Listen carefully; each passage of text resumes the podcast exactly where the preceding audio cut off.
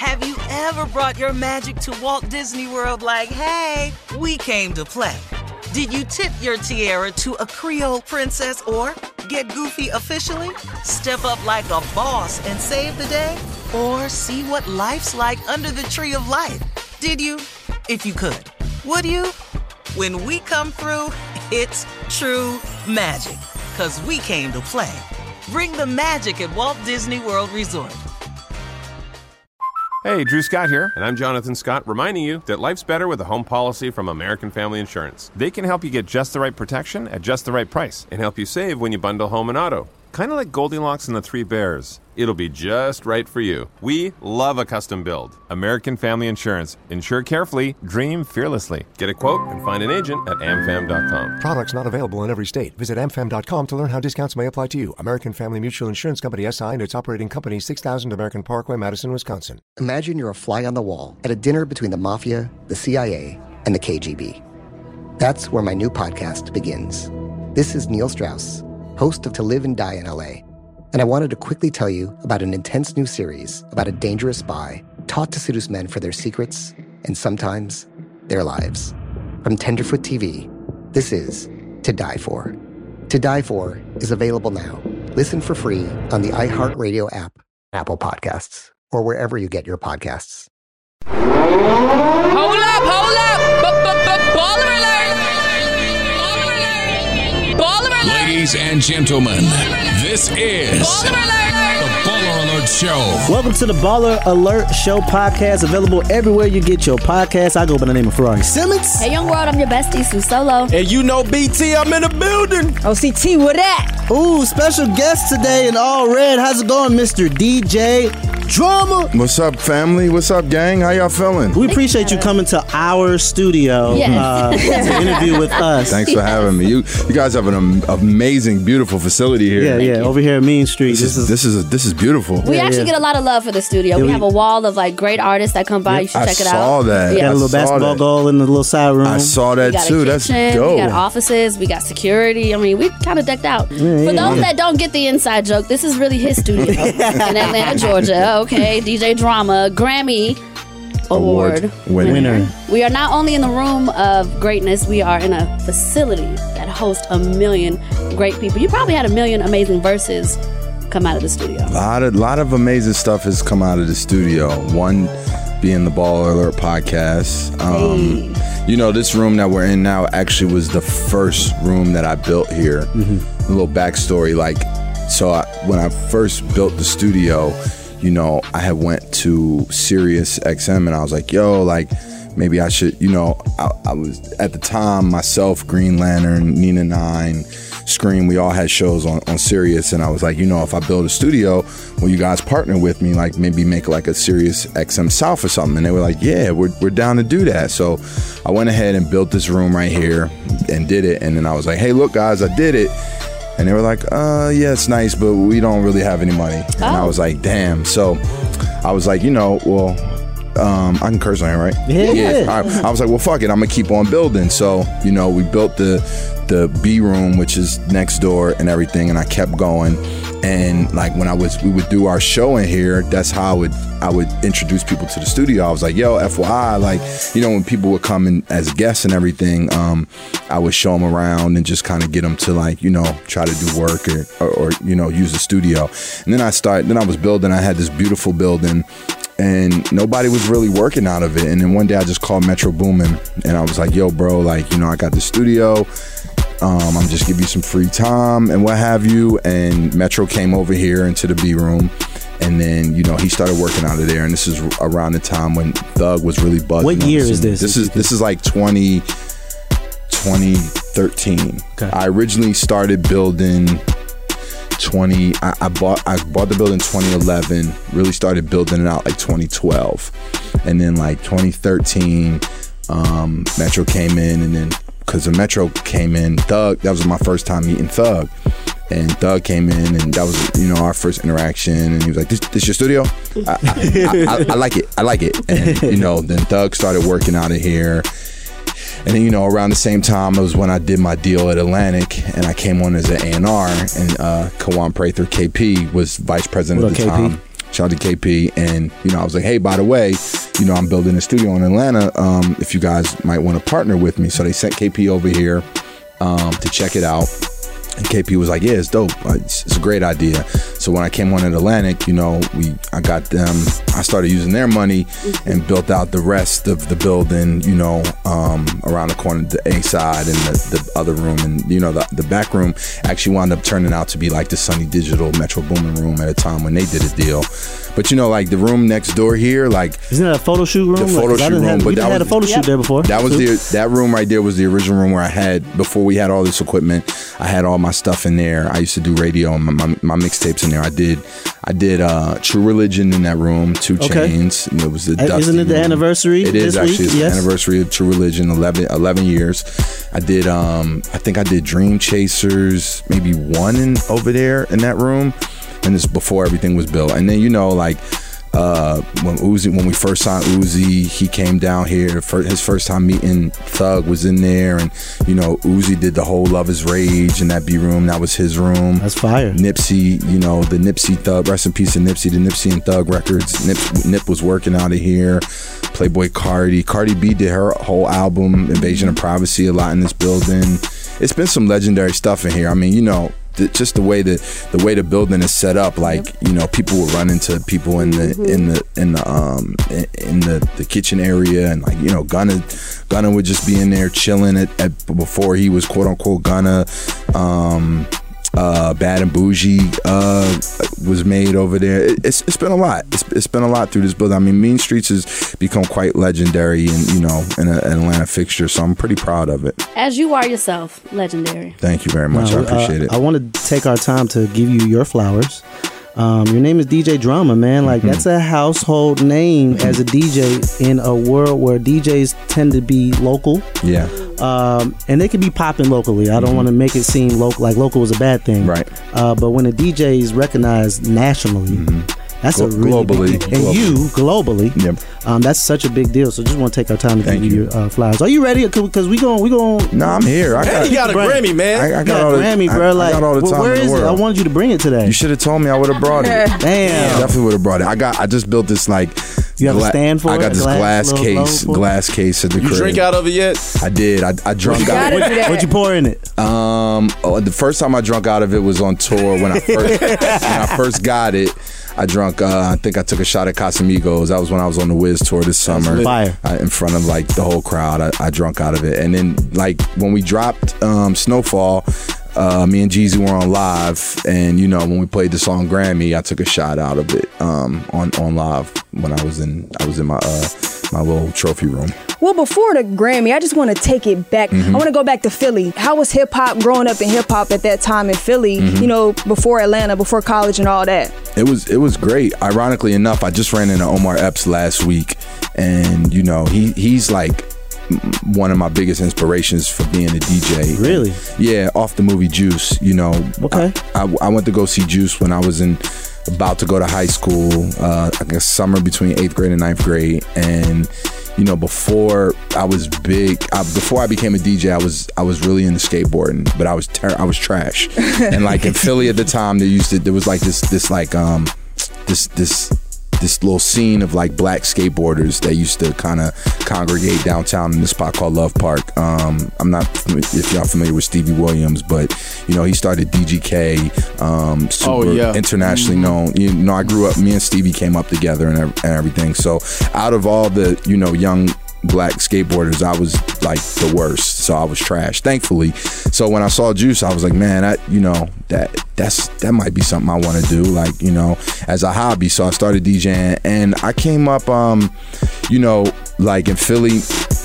Um, I literally watched the Roots, like kind of. Th- that was my first example of like uh, watching somebody really get on and like make it in the music business. Like I watched them go from like local talent to getting their record deal to turning on Rap City on TV Raps and seeing Distortion the Static video to you know going to their um album release or or signing party where you know they were on tour with the Fugees and opening up and you know like um Questlove I used to run into him just like downtown playing video games or Black Thought used to and, and Malik B Rest in used to like do freestyles for me on my little mixtapes and everything. So um, yeah, I mean, Philly had a nice little buzzing hip hop scene. Um, another person that really put me on was this um, female artist named Bahamadia, who was actually like my next door neighbor to where my dad lived in West Philly, and she she was signed to Guru from Gang Starr.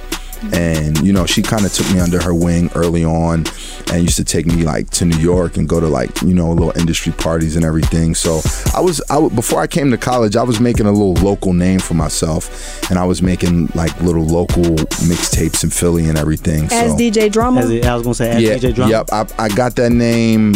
Um, I think I was like 15, 16. Where did it come from? So I had these two friends. I, I used to I, I used to work for this organization that did um, like um, it was called Reconstruction, and it it, it, it was like an outreach program for um, Bad kids. not for young black men who were coming out of prison and looking to you know get back uh, into society and what have you and so i was doing like you know kind of like internship type work for for that organization i had these two homeboys that worked with me there and one was named hakeem and one was named bakari and hakeem was like the biggest tupac fan ever i just always remember that he was super Tupac fan. And Bakari was from Senegal, so his name was Bakari Drame, and he used to um he used to like sell like mixtapes and incense and like you know dabble a little bit in DJing. He used to sell sell stuff on like Broad and Girard in Philly. So Hakeem used to always call Bakari DJ Drama because his last name was Drame. Um, and I was like, damn, that shit sounds like that's a fire name. And I at the time I didn't really have a DJ name, and Bakari wasn't like real. He wasn't like taking his DJ shit that seriously. He was like, you can have the name. I asked him, I was like, yo, what, what you doing with that? You using it? He was like, nah, you can have it. So he gave me, he, he, he handed me over the name DJ Drama. That's what's That's how I got the name. I want to ask about how you feel now. You got a Grammy. how do you like? Does that change? Oh, Come say hi, Cannon. Come on, come on, say hi, bro. The GOAT, Earl. Hello, the, hello. Earl the GOAT. Well, speaking of Don Cannon, uh, CAU where y'all met, right? we met at CAU. So my I met Cannon my sophomore year. Um, he was uh this this you know this this tall lanky kid that just came on campus. Did he play basketball? He did. He played basketball in high school. Everybody tall. But not in college? Ball, okay. He Y'all- is y'all too tall. Nah, he didn't Everybody play- Tall, Cannon's can't got to be ball. six eight, six nine. He's uh I think he's uh, is Ken six, No homo. six six seven. Might be. Tall. He He's might, one of the he might be tallest 6'8". DJs I've Yeah. ever met. So Cannon used to like kind of try to like befriend me on campus and everything. And I had this other homeboy Kyle, and they went to high school together. So Kyle had kind of put in my head that Cannon was a nut, right? Like In what way? he was like Crazy. He was like not no, just like that's Philly slang. Like he's a nutball. Like Okay, got it. so Cannon used to, you know, you know, I had already, I had a, a, a little rep on campus uh, already, like by, you know, after my freshman year. Me and me and Sense used to do all the parties and everything together. So finally, so finally one day, Cannon was like, "Yo, I want to give you my beat CD," and um, he gave me his beat CD, and I went home, and that shit was fire, like. Shit, he was like baby Premier, Wow. and the next day I was like, "Yo, your shit is hot, bro," and like, we should be friends. You know what I'm saying? So, You know. um, and then you know after that we just you know we were inseparable i mean you know it's literally been 20 i don't want to age myself too much but you know two decades plus that you know we've been we've been um, friends and partners business partners That's and working together and everything but yeah we literally met at, on, on cau campus And I don't think what I'm saying? everybody knew that you went to CAU. yeah, Atlanta. yeah. I went to Clark Atlanta. I mean, that was what got me. That's that's why I came to Atlanta. Like Right. you know, I, I came um, to Atlanta to attend Clark, and like the way when I was in Philly, I always thought I was gonna wind up in New York. Um, you know, living in Brooklyn, like on the brownstone, you know, and but I came down to visit Atlanta a couple times with my pop, and I just love the culture. Like, you know, anybody that comes down here, you can see like it's just a place of you know, as we call it now, Wakanda. But you know, it, it was just like you can you can feel the vibrant energy of Especially like, in the 90s. Oh, it was amazing in the '90s. Like you know, just young people of color everywhere, just into everything, and you know, it was it was the place to be. And I came at like the right, I came at the very tail end of Freaknik, and even like oh. the first Freaknik. So I came in '96, and so they say that like the last Freaknik was literally like '97, and in '97 for Freaknik instead of me like you know, I've always been a hustler, so like I, I bought I bought a bunch of t-shirts wholesale. And during Freaknik, I was hustling t-shirts, so everybody used to know me as like Hustle Man, even back in the day. Come on, hustle man. Yeah. So you come to Atlanta already established as DJ Drama. hmm You're doing the mixtapes, and we know that there's probably a lot of like Philly sound, some New York sound, but I feel like the South was still trying to figure out like what is our staple sound. How did you find yourself in the mix of Atlanta music? Because you know Atlanta's a we are a bubble, Right, Really, absolutely. You know we, we accept what we want to accept. Right. So, I mean, thankfully enough, me coming down here and me coming to school, because I was very, very East Coast stubborn in a lot of ways. Um, I was I had always been a big OutKast fan for sure. Like even you know even before I got here, but you know going to school in the AUC, you have kids from everywhere, like all over the country, and everybody wants to be pleased, you know, especially at college parties. Like mm-hmm. DC niggas want to hear go go, Florida wanted to hear bass at the time, West Coast niggas wanted to hear West Coast shit, you know, Yeah. Texas wanted to hear they shit, like Louisiana wanted to hear they shit, like New York tri-state, everybody wanted to hear their shit. So it, it trained me how to be very well rounded as a DJ in, in that sense. And then, but I still was kind of like, you know, I was I was still I still had my backpacker roots too. So, you know, there, there used to be this thing called Lyricist Lounge and like, you know, my, my roommate at the time was was best friends with Talib Kweli. So I came up like, you know, hanging out with Black Star when they would come to Atlanta. So I was, you know, had, I was I was kind of like a renaissance man in a lot of ways. So then when I started doing mixtapes, you know, um, or when I when I got back into mixtapes when I was in school, you know, I would set up on campus and you know literally sell my own my own tapes and then turn into CDs. So I would have like an East Coast tape, a reggae tape, a, a neo soul tape. And then when I did, I finally did a South tape. Like that shit just took off like hotcakes. And you know, I remember like my first South tape ever. The first song on there was like Bling Bling. So this had to be about 98, 99, around the Cash Money era run.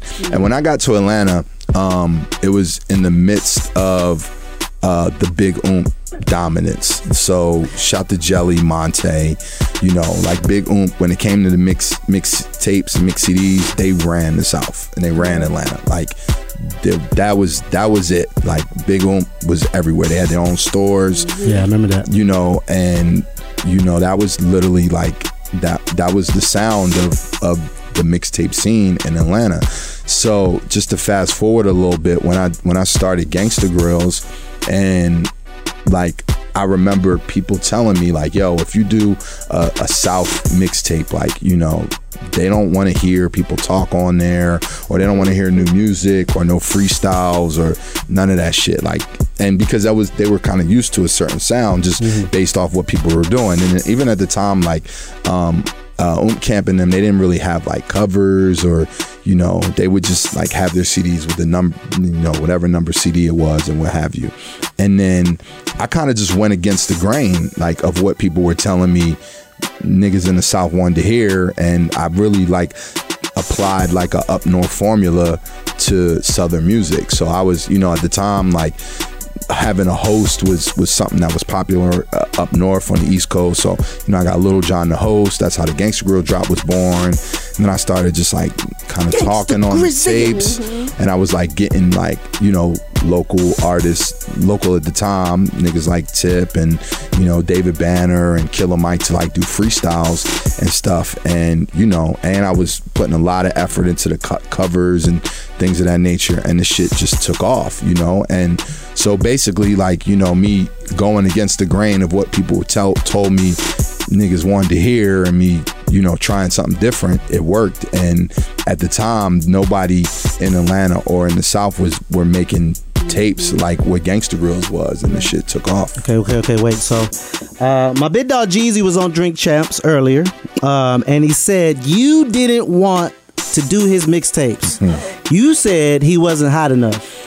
Now you are on the Baller Show podcast. Do you have a rebuttal, sir, or is this an accurate? Yeah, that's not that's not all the way accurate. That's not all. That's not what happened. Um, so the, the part that's true was he definitely used to make. I used to make show CDs for him, and I did make him for hundred dollars. For hundred dollars, You charged him hundred dollars. Hundred dollars per per show. T- see. per show CD. Yeah, hundred dollars. Was not nigga was driving a Lambo. It was nothing to him. Right. He had money now. Yeah, I was living in a fucking four Ford in a duplex, which is still did, there. Did you make him take his shoes I did. off? I did make him take his shoes So off. So that part of the story is true. Absolutely. You made him take his I made shoes him, off. I made him to take come his into shoes. your place. I made him take his shoes off to come in to my my humble abode in the Fourth Ward, and um, I would make I would make uh show CDs for him and everything.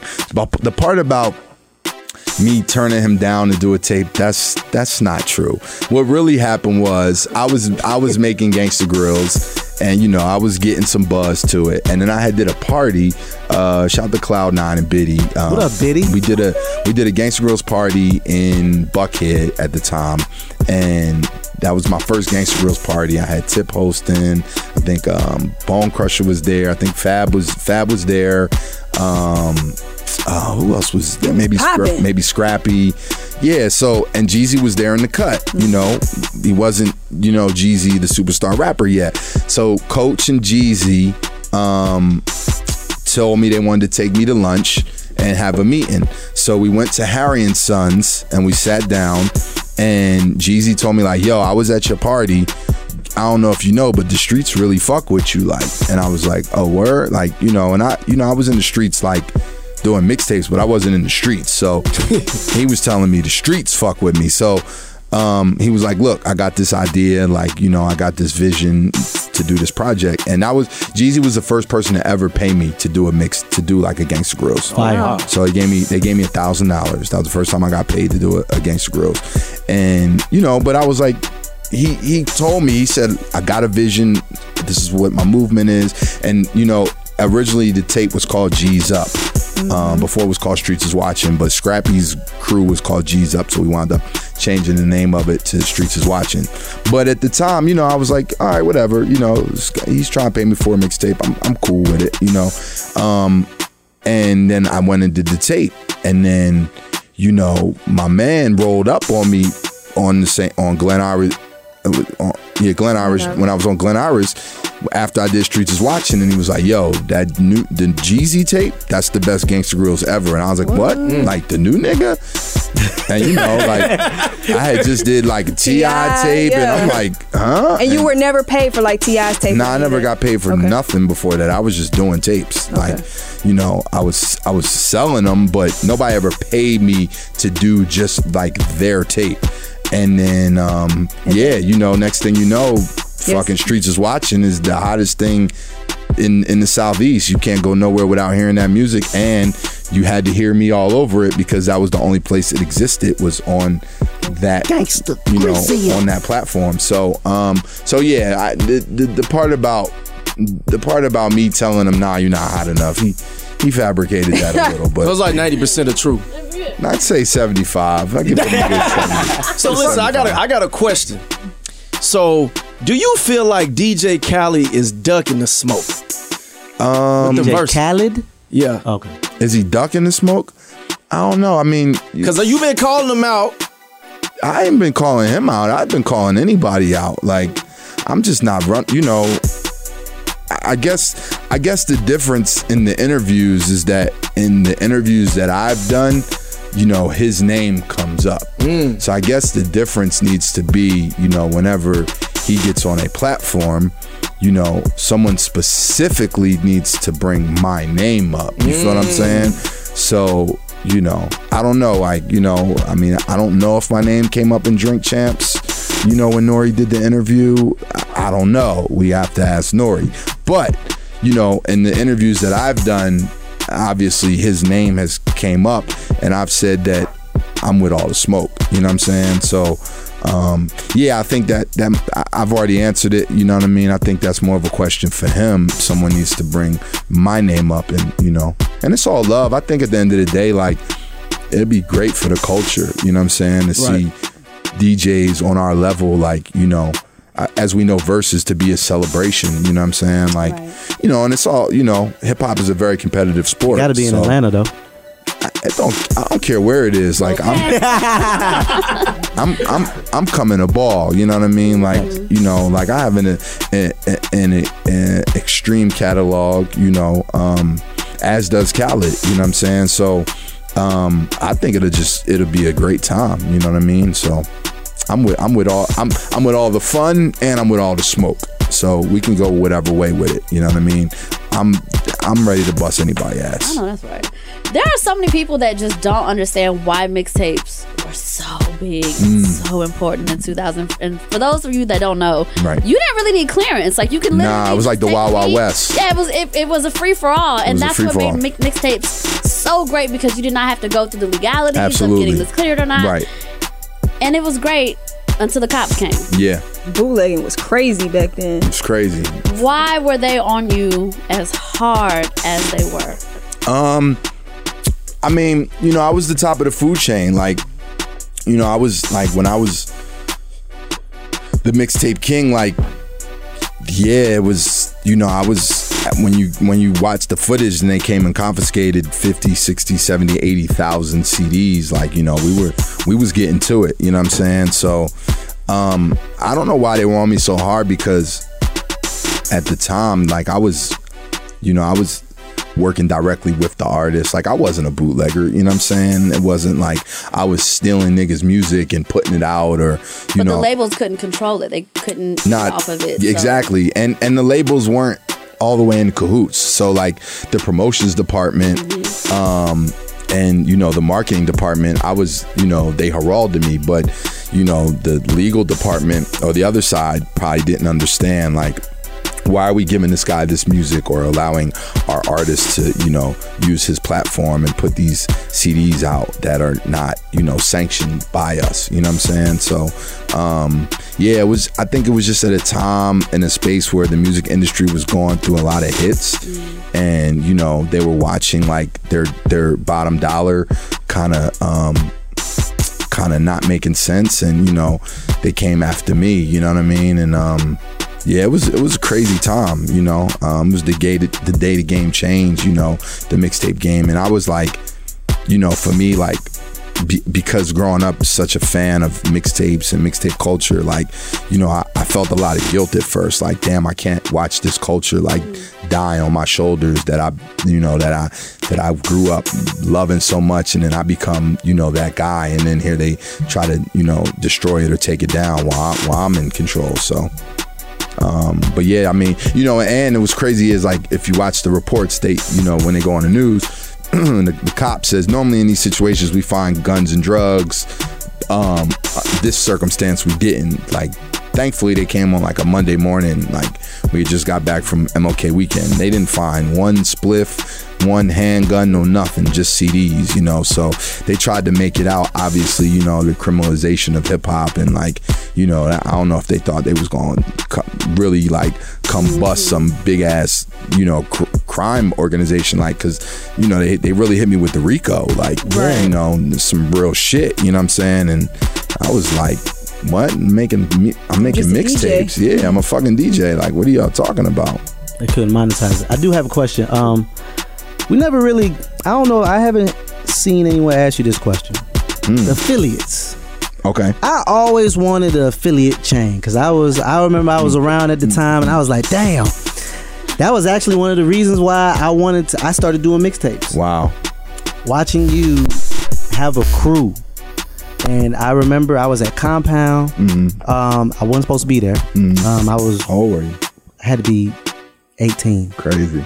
Um, and I saw all these Aphilliate chains in the building. Then I saw you walk past me. I was like, oh shit, that's DJ Drama. And I just seen everybody in these Aphilliate chains. Where did that name come from? And like, I, want to talk about that era because that was a that was a nice little era in the Yeah. pocket you was in. Right. On that they were all they were colorful and Yeah. long. Yeah. That was the, the That long, long chain. chain. Yeah. Pause. Um, Pause. Yeah.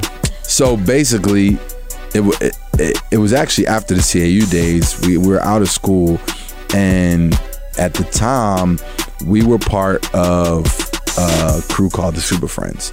Um, Ah, which that, was, you know, shout to DJ Mars, DJ Trauma, um, DJ Doc, uh, Cowboy, Tay Rock, Cowboy.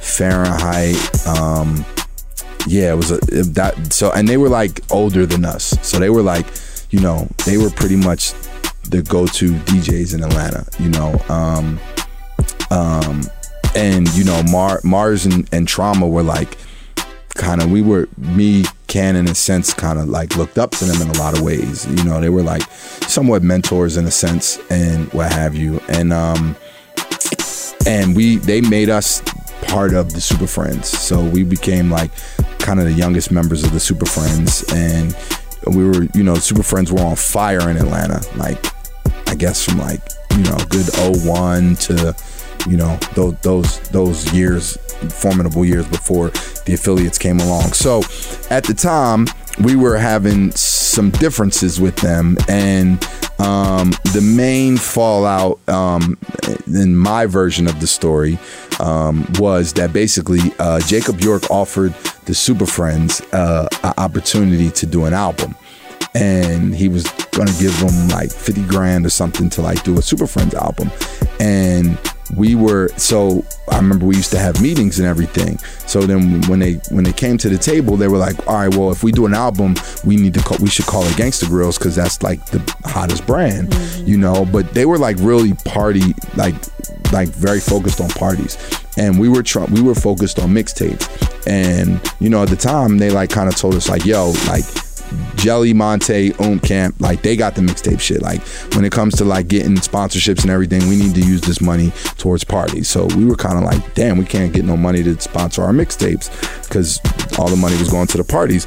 So I didn't really want to use Gangsta Grillz as the title for the album because I was, you know, feeling somewhat indifferent at the time.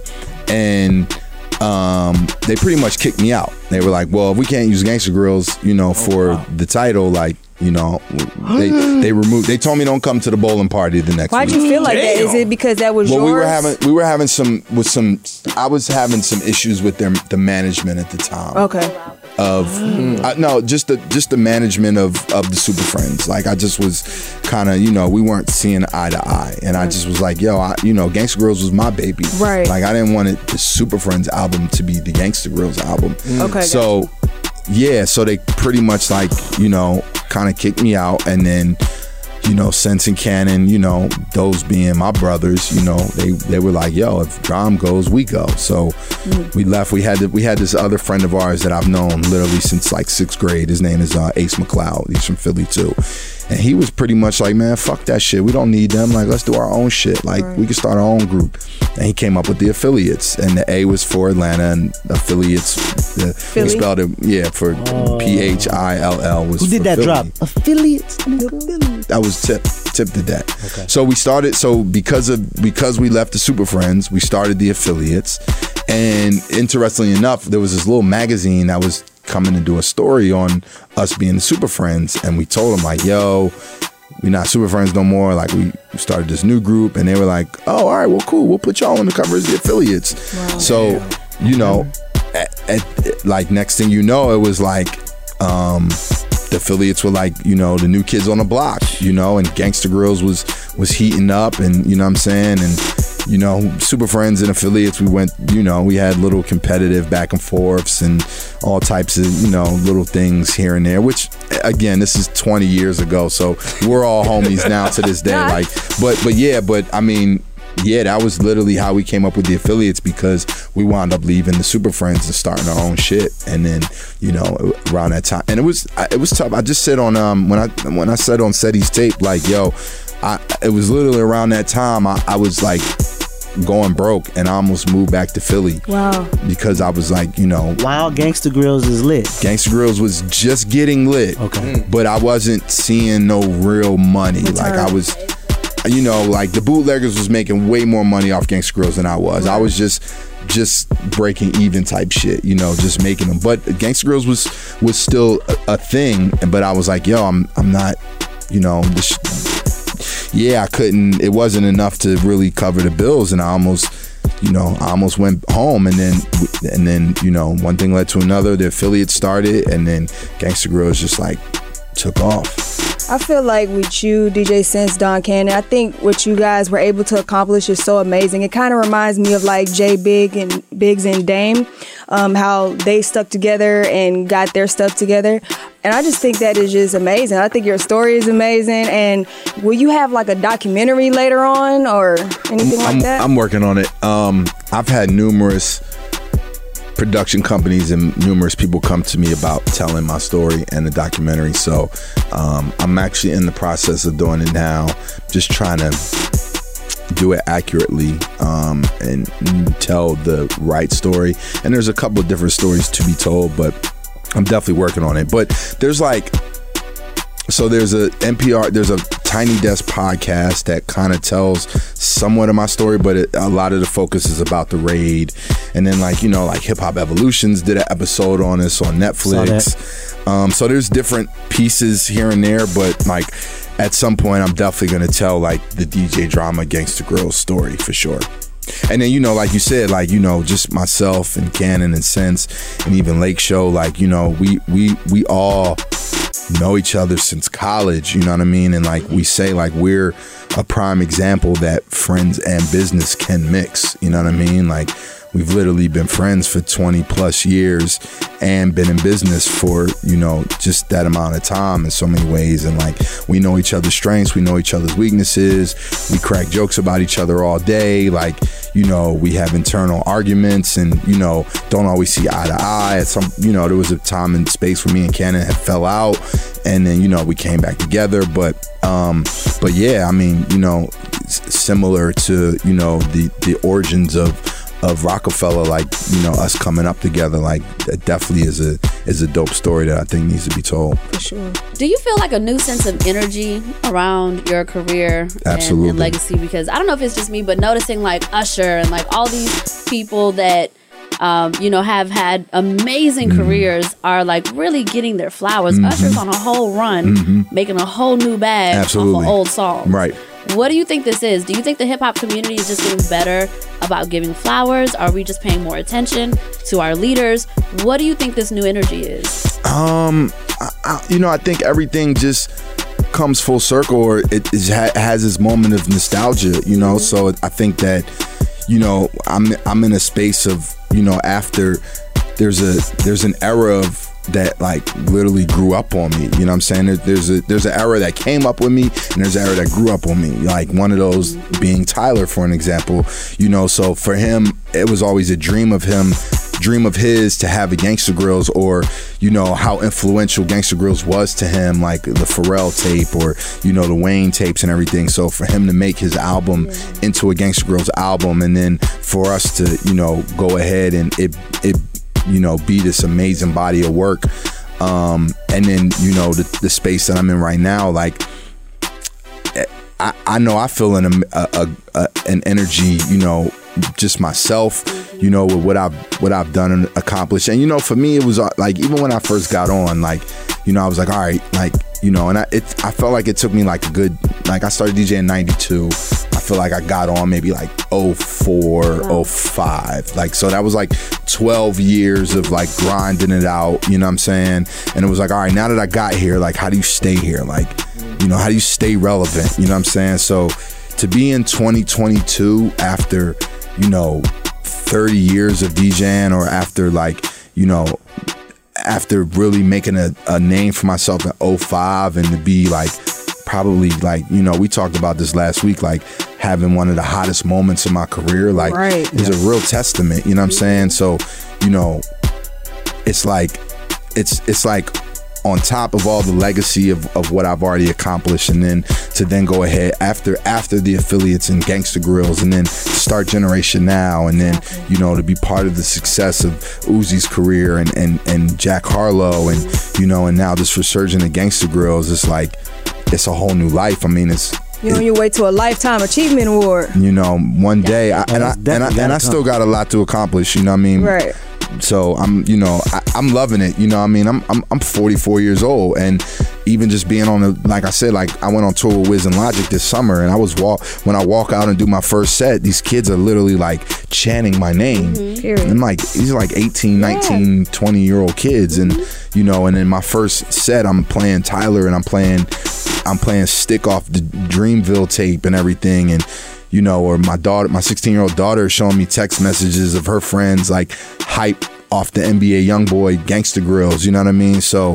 Um, it's it's it's a great space to be in, you know, and it, it just again it's a it's a testament of how much like I love the music. I love the culture. Like I love what I do. You know what I mean? Like doesn't matter if I was making no money or you know eight figures, nine figures. Like I love hip hop like to its very core and its essence and it was always a point for me to show how invested into the culture I, I am and have been my whole life It's a legendary DJ drama on the Ball Alert Show. yeah Um, I got a question. So after, I just want to go back to Jeezy real quick. okay After he paid you for that, did you get paid for the Wayne tape next, or were they paying you afterwards? so I didn't I didn't get paid for Wayne tape so Wayne after I did the G I did Jeezy Streets is watching and then that popped and then I did we did Trap or Die mm-hmm. and then I didn't get I, I didn't get paid for Trap or Die I don't think I got paid for Trap or You Die get paid from Trap or Die? Well, I, I made money off of Trap or Die. Oh, gotcha, But by that point, we had already like made a, you oh, know, That Trap or Die was crazy. yeah, we was, we was, we was. Oh no, no, no, no! I made it. When did dedication come? So basically,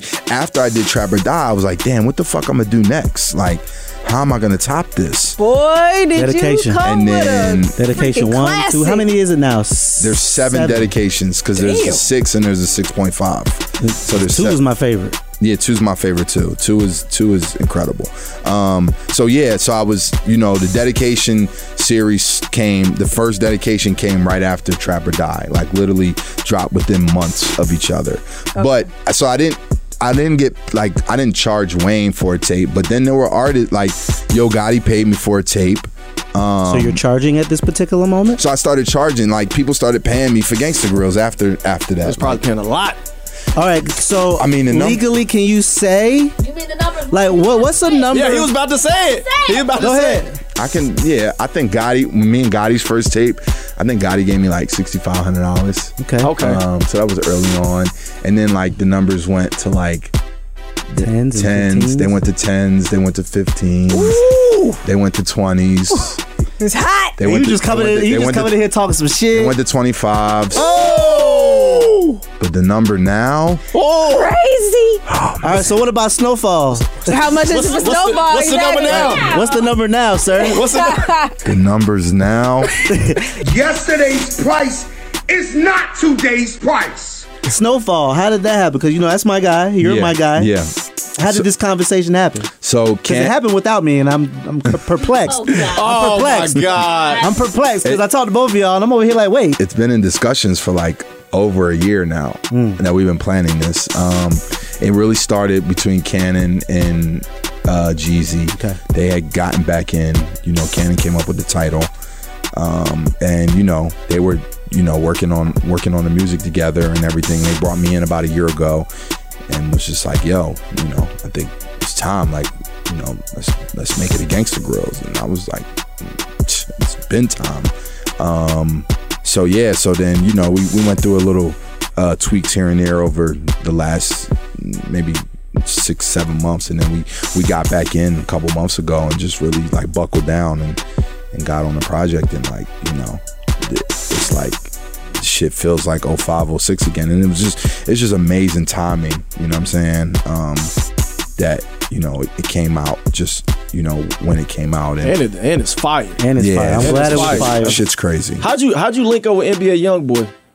The nigga- That's you know that's the young nigga. Crowd. yo that nigga just But YoungBoy don't fuck with nobody. facts. He man don't fuck with nobody. my nigga uh shout the fee um i know fee forever you know from from young money days Mm-hmm. and fee just randomly hit me and was like um yo young boy want yb want to holler at you That's crazy. so we got we got on the phone and he was just like you know he you know he, he talks in a very like calm calm way and everything. And he's just like yo i got this new tape. I want you to do it. And i was like bet. I was like damn i got like two other tapes coming out. Because you did one with Snoop. I did one with Snoop and I did Jeezy, and then I literally got the call like the week of. And I was like, fuck it, about to, about to be Gangsta Grill season. So people knew that the the Jeezy and the and the Snoop tape were dropping. Nobody knew about the Young Boy, and I was like, oh, Yeah, man, that's I was I was about to- shocked when that came I'm out. about to fuck these niggas up. Like niggas gonna be like, hold on, wait, Trom just won a Grammy. Trom just got DJ of the year, and this thing is dropping three Gangsta Grill. Nah, this is not fair. Like, Okay. this is this is this is getting unfair. You know what else is not fair, sir? We have a game. We have a game. Uh-oh. We I have like- a game. I like it's called games. Baller Blitz. I This like is games. tailored to you. Okay. OCT, are you ready? We got the legendary DJ Drama. Okay. We're gonna dig in the crates a little bit. I'm gonna do five songs. Uh, you gonna let me know what sample uh, is sampled out of the song. Oh So shit. All right. first up, Beyonce, "Break My Soul." What is the sample? Um, isn't it Robin S?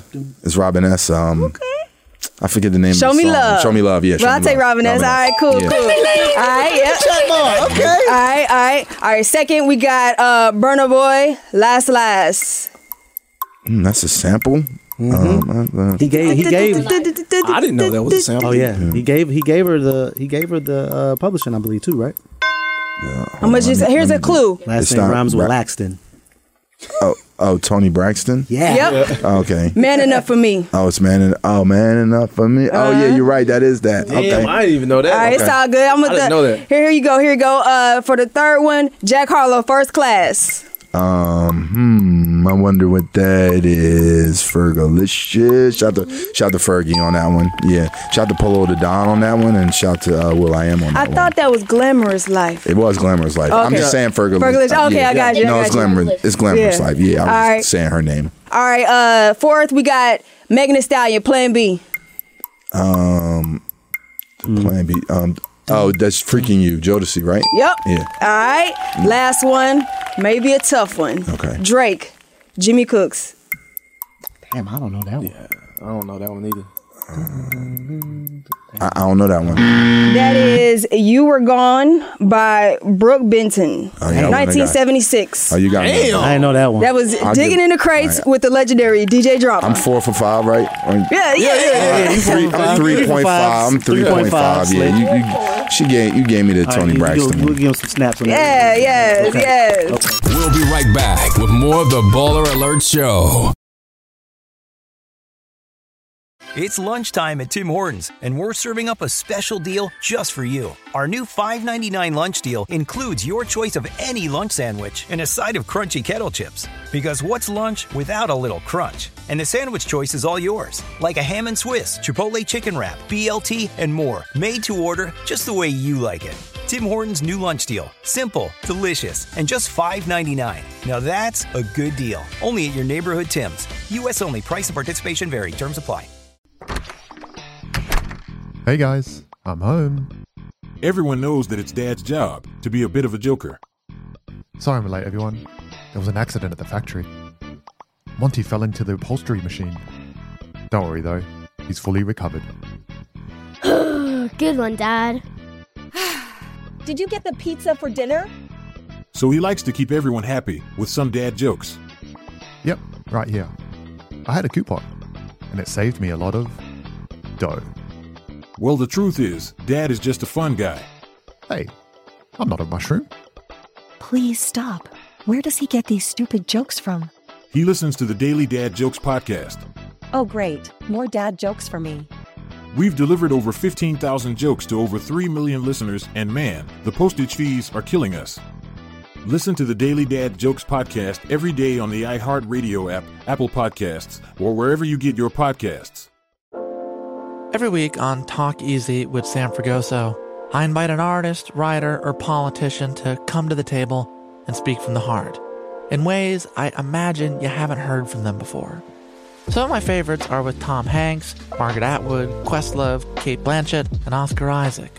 If that sounds like a varied group of people, it's because it is. I always wanted to make a show where one week we could sit with a politician like Beto O'Rourke, the next an author like Min Jin Lee, or TV titans like Bill Hader and Quinta Brunson. Basically, this is a podcast driven by curiosity and an abundance of research.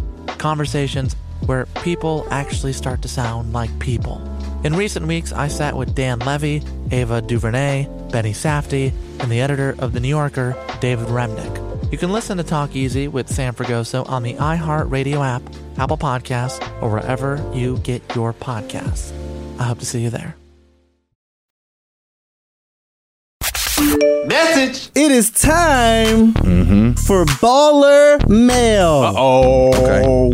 Dear Ball Alert Show, I've been married for 12 years. Beautiful kids, beautiful wife. I absolutely love her and adore her, but I believe she is cheating on me. She texted me by accident last weekend and said that was the greatest sex ever.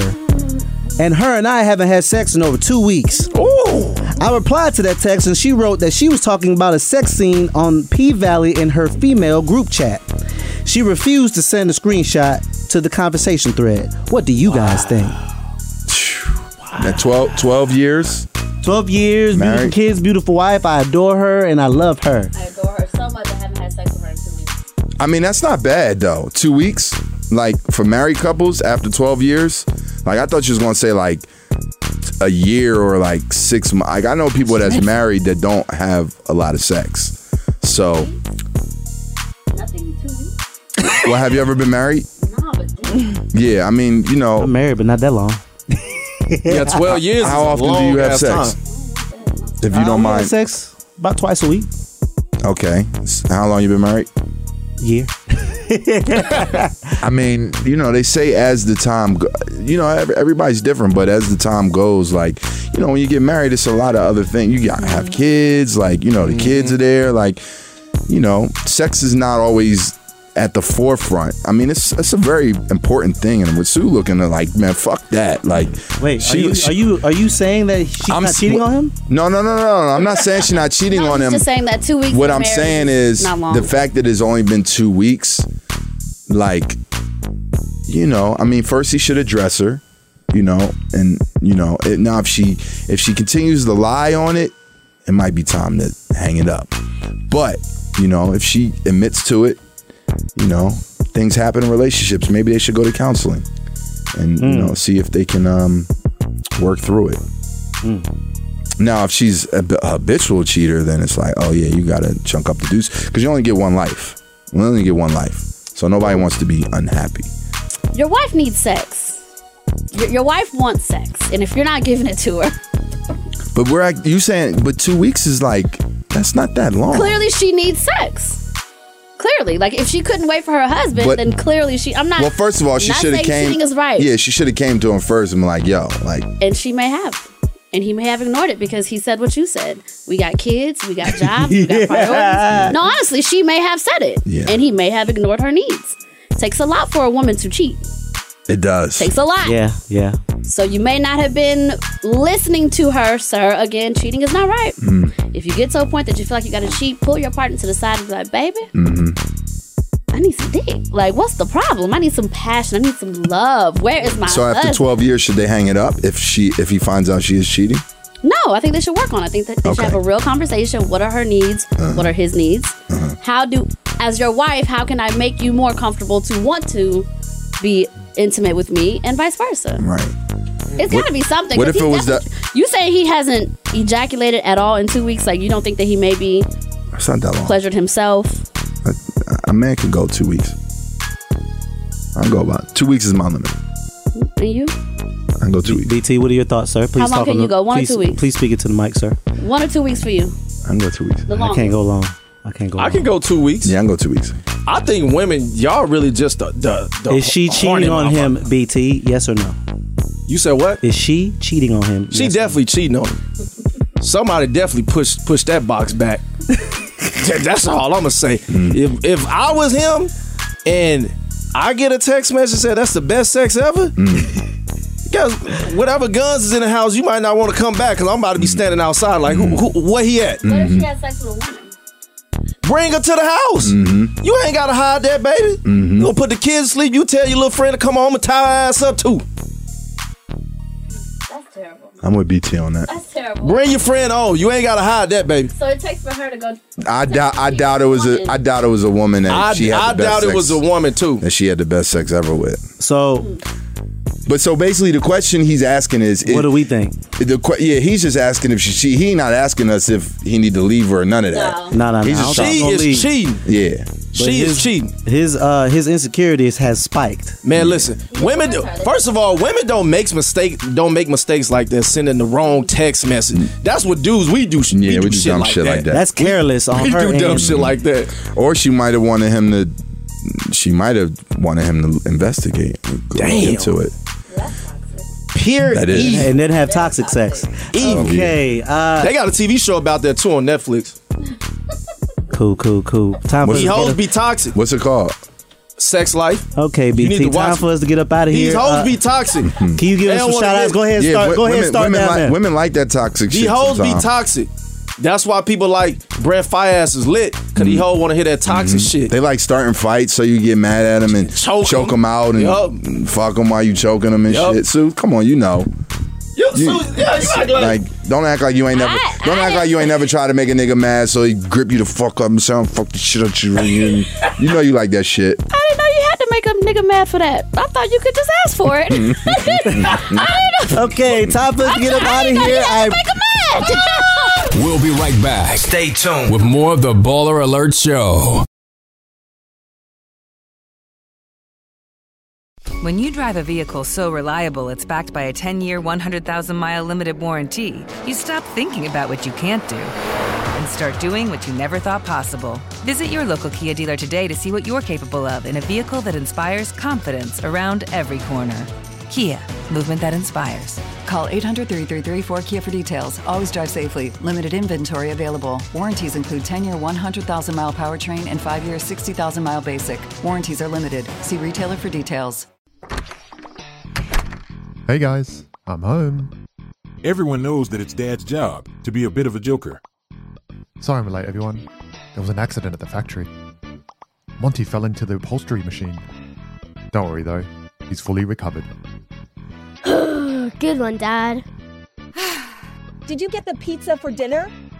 So he likes to keep everyone happy with some dad jokes. Yep, right here. I had a coupon, and it saved me a lot of dough. Well, the truth is, Dad is just a fun guy. Hey, I'm not a mushroom. Please stop. Where does he get these stupid jokes from? He listens to the Daily Dad Jokes podcast. Oh, great. More dad jokes for me. We've delivered over 15,000 jokes to over 3 million listeners, and man, the postage fees are killing us. Listen to the Daily Dad Jokes podcast every day on the iHeartRadio app, Apple Podcasts, or wherever you get your podcasts. Every week on Talk Easy with Sam Fragoso, I invite an artist, writer, or politician to come to the table and speak from the heart in ways I imagine you haven't heard from them before. Some of my favorites are with Tom Hanks, Margaret Atwood, Questlove, Cate Blanchett, and Oscar Isaac. If that sounds like a varied group of people, it's because it is. I always wanted to make a show where one week we could sit with a politician like Beto O'Rourke, the next an author like Min Jin Lee, or TV titans like Bill Hader and Quinta Brunson. Basically, this is a podcast driven by curiosity and an abundance of research. Conversations where people actually start to sound like people. In recent weeks, I sat with Dan Levy, Ava DuVernay, Benny Safdie, and the editor of The New Yorker, David Remnick. You can listen to Talk Easy with Sam Fragoso on the iHeartRadio app, Apple Podcasts, or wherever you get your podcasts. I hope to see you there.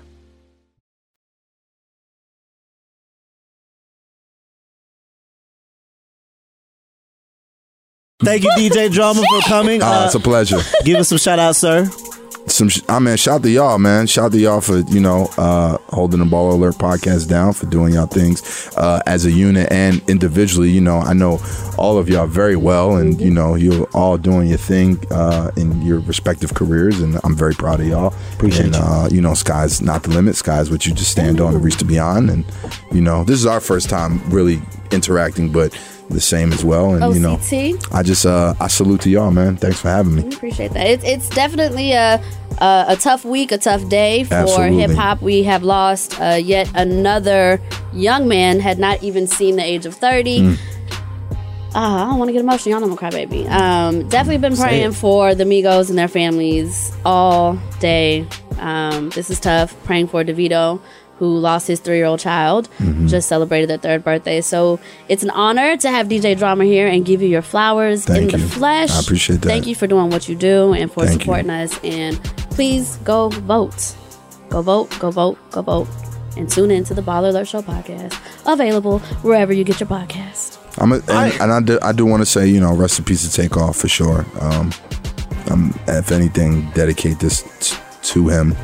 Um, yeah, I mean, it, it, it's definitely a tough day, and you know, an- another cloud over the city. You know what I'm saying? Um, Take was, you know, I've known him. I knew him for since he was 18, 19. Great kid, you know. Um, so he will be missed, and you know, we definitely will keep his legacy alive. Yeah, man. I just want to uh, shout out you, Drama, for coming through. We know you extremely busy, and you know we appreciate you coming in, rocking with us. Absolutely. Oh, uh, yeah, and I'm just shout out to you, drama. So, again, um, I don't want to say I've tailored my entire how you articulate yourself, how you carry yourself, but I look to you as a motivational purpose because uh, very, very seldom, like, because my parents didn't understand what I was trying to do. So I was like, I want to be a DJ. I want to be on the radio. They didn't understand that, and I didn't really have anybody to look for, look towards to kind of say, that's who I want to be like. And that, in my case, that was you. Wow. You, DJ Holiday. Wow. Um, Scream. Um, and I saw your guys' template. You Mhm. guys kind of had a template, even Cannon. Mhm. And so I just appreciate our friendship. Absolutely. I, I talk to you often. Mhm. We play pool. We we, we, we play i- iPhone pool in a minute. But I think I was busting your ass like too much. Damn. You, you yeah, because I went on a run. You remember that run, Yeah, right? yeah, Yeah. All right, we'll, we'll run it back. yeah. We'll run it I went back. on a hell of a run on them. But I appreciate it. It's, it's so sure. funny because people don't don't think that we talk as often as we do, but we Right. actually talk pretty often. Pretty often. And I appreciate you just for your friendship because you have no idea how much that motivates me. Just a normal conversation. and you know that means a lot to me, bro. You know, just just to hear stories like that. You know, I know me coming up. Because I tell you all my accomplishments when I get them. Every time I do something big, I, and I, I, I and hit you. and I love to hear it too. and it's like you know, for for me to to be inspiration to someone, you know, and I, I'm someone that loves to give flowers and to you know to pay homage to people. So like, you know, for you to to to look at me for that, like that that that's part of the greatest gift of of what I do. To think that damn somebody like wanted to become a DJ because of what I was doing. You know what Facts. I'm saying? So you know, salute to you too. Salute OCT. Yes, I would definitely say your story is legendary. Like Thank just researching it, I'm just like I'm a student of the game, so I just love to. I love documentaries, and I can't wait when yours come out because I want to know about the drama Philly. I want to know about the hip hop back then, all the way up until now. For sure. It's just amazing, and I just want to say we appreciate you. And um, lastly, we have word, a word from our ballers today. You are our baller, and it's just an inspiration. Uh, speak to anybody coming up, just like a Ferrari said, in, in your footsteps or anything like that. You can give. You know, I always I tell people this all the time. Like, you know, when, for anybody that's coming in the game or wanting to be in the game, you know, a lot of times uh, we aspire to like, you know, to reach the top or you know the the highest of the high. But people have to realize like hip hop is mo- is built out of like you know movements like like organic movements you know what i mean? And like you know now in today's world it's very easy for someone to try to like dm dj drama or dm young jeezy and say yo i want to do this with you or do that with you. But it's like I, yo look to your left look to your right. You know if it wasn't for people like tip and jeezy who were you know coach k lived around the corner from me like um, Jason Jeter, who was T.I.'s manager, got my, my number off the back of a CD, you know, a mixtape in the barbershop and brought this young kid through. Like, it's about creating movements. So before you try to, you know, go and DM your favorite artist who's, you know, already a A-lister, like, the, the, the people around you are the ones for you to to come up with and to to make those movement with movements with. And i tell people that all the time like that's that's out of anything what people respect about our culture and about hip-hop more than anything. Prime example the migos you know. Who would have who would have known if or if they would have known that you know you know um uh uh three family members you know would create this this sound and the style that all of hip hop would go on to mimic and try to do, you know. So there's some niggas from north side of Atlanta, you know what I'm saying, that changed the world, you know, changed culture. Uh, so, you know, yeah, that would be my, my baller my baller advice. All right, Love. DJ Drama, the Baller Alert Show. Appreciate it. Can't get enough of Baller Alert? Follow us on all social media platforms at Baller Alert. Or log on to balleralert.com. Imagine you're a fly on the wall at a dinner between the mafia, the CIA, and the KGB. That's where my new podcast begins.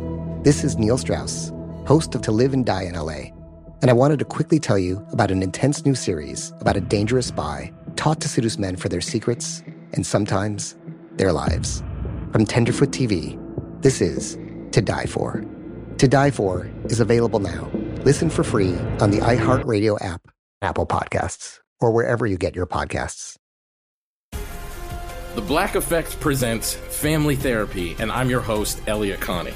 Jay is the woman in this dynamic who is currently co parenting two young boys with her former partner, David. David, he is a leader. He just don't want to leave me. But how do you lead a woman? How do you lead in a relationship? Like, what's the blueprint? David, you just asked the most important question. Listen to Family Therapy on the Black Effect Podcast Network, iHeartRadio app, Apple Podcasts, or wherever you get your podcasts. I'm Tamika D. Mallory. And it's your boy, Mysonne, the General. And we are your hosts of TMI. And catch us every Wednesday on the Black Effect Network, breaking down social and civil rights issues, pop culture, and politics in hopes of pushing our culture forward to make the world a better place for generations to come. Listen to TMI on the Black Effect Podcast Network, iHeartRadio app, Apple Podcasts, or wherever you get your podcasts. That's right.